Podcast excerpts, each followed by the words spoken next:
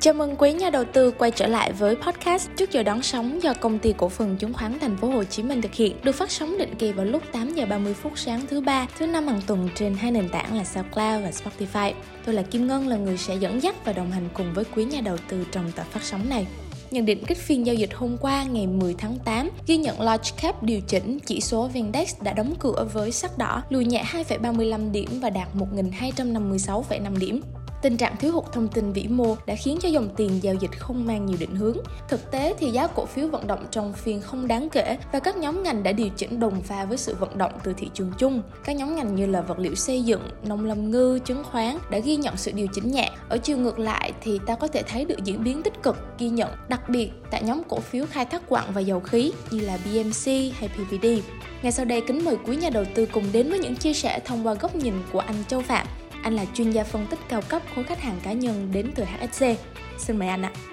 Xin chào anh chị và các bạn, rất vui lại được gặp cả nhà trong bài postcard của HSC vào sáng thứ ba và thứ năm hàng tuần. Ngày hôm nay chúng ta khởi điểm thị trường với một cái vận động của thị trường trong phiên giao dịch của ngày thứ tư khi mà cái chỉ số vận động không đáng kể và xu hướng nó không có nhiều thì cái lý do mà thị trường chúng ta đang gặp phải tình trạng này bởi vì là đang bị thiếu những thông tin quan trọng thiếu những thông tin có thể khiến cho các chỉ số vận động nằm một cái tính xu hướng cụ thể. Và đây mình cho rằng là một cái quãng thời gian được nghỉ khá quan trọng cho nhà đầu tư. Khi mà thị trường thiếu thông tin thì chỉ cần một cái thông tin đơn giản như cái chỉ số CPI từ phía thị trường Trung Quốc, nó cũng đủ khiến cho các chỉ số khác vận động mang tính tích lũy. Nhắc lại câu chuyện về CPI của thị trường Trung Quốc thì trong giai đoạn vừa rồi khi Trung Quốc họ triển khai cái hướng là zero covid thì rõ ràng là CPI đã giảm. Nhưng cái dấu hiệu mà CPI tăng trở lại nó đến từ hai yếu tố. Thứ nhất là giãn cách xã hội đã trở nên mềm mỏng hơn, nới lỏng hơn so với trước đó. Và điều thứ hai quan trọng hơn là cái giá thịt lợn tại thị trường Trung Quốc hiện tại đã tăng khoảng 20% và đây chính là cái lý do chính khiến cho chỉ số CPI tại thị trường Trung Quốc đạt cái vùng đỉnh cao nhất trong 2 năm trở lại đây.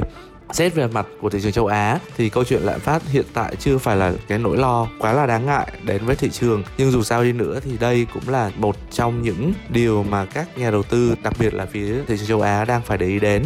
khi mà chúng ta có những vận động của chỉ số về lạm phát bắt đầu tạo áp lực lên các chính sách của ngân hàng trung ương và sẽ buộc phải đưa lãi suất tăng dần lên theo những gì mà các quốc gia phương Tây cũng đang phải thực hiện. Thì đây cũng là một cái điểm chúng ta cần phải chú ý trong giai đoạn từ đây đến cuối năm. Nhưng mà khi mà nhìn vào câu chuyện ngắn hạn, khi giá thịt lợn tăng thì cái cơ hội để đầu tư cho những nhóm ngành mang tính thực phẩm nó lại khá là tốt. Đặc biệt là khi mà cái nhu cầu thị trường Trung Quốc phục hồi, thì mình đánh giá là với vận động này chúng ta hoàn toàn có thể tận dụng những cái nhịp tăng ngắn hạn từ phía thực phẩm, từ phía những cái nhu cầu về lương thực để chúng ta có thể đầu tư vào những cái công ty thuộc nhóm ngành này. Ví dụ như mã cổ phiếu trước đây rất tốt là Dabaco hay là với FMC hoặc là với Masan. Tất cả cũng đều đang có dấu hiệu tích lũy quan trọng và nếu trường hợp mà chúng ta có thể cân nhắc để có thể giải ngân, mang tính đầu tư, mang tính trung hạn khi những cổ phiếu này đã được chiết khấu giảm rất là sâu trong thời gian qua. Vâng thì đó là một số nhìn nhận ở trong phiên dịch ngày hôm nay mình cũng sẽ kỳ vọng là thị trường của chúng ta cũng sẽ có nhịp tích lũy quan trọng ngay tại vùng cản mang tính kỹ thuật.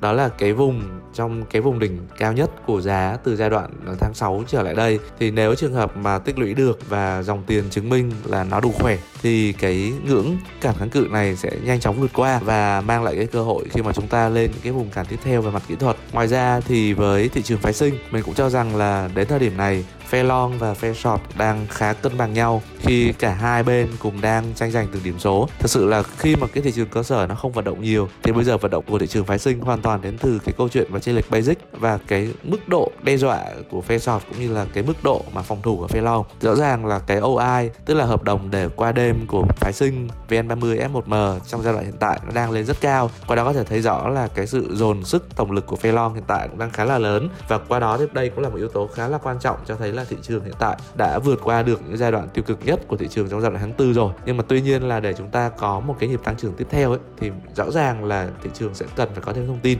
và cái sự chuẩn bị, tức là những cái vị thế mua những cổ phiếu chiết khấu sâu, có giá thấp, đó là một cái điều mà chúng ta sẽ nên để ý đến trong giai đoạn của tuần này cũng như là trong giai đoạn của tuần sau nhé Xin cảm ơn anh chị các bạn đã dành thời gian theo dõi và xin hẹn gặp lại cả nhà trong bài postcard tiếp theo vào sáng thứ ba. Xin chào và tạm biệt.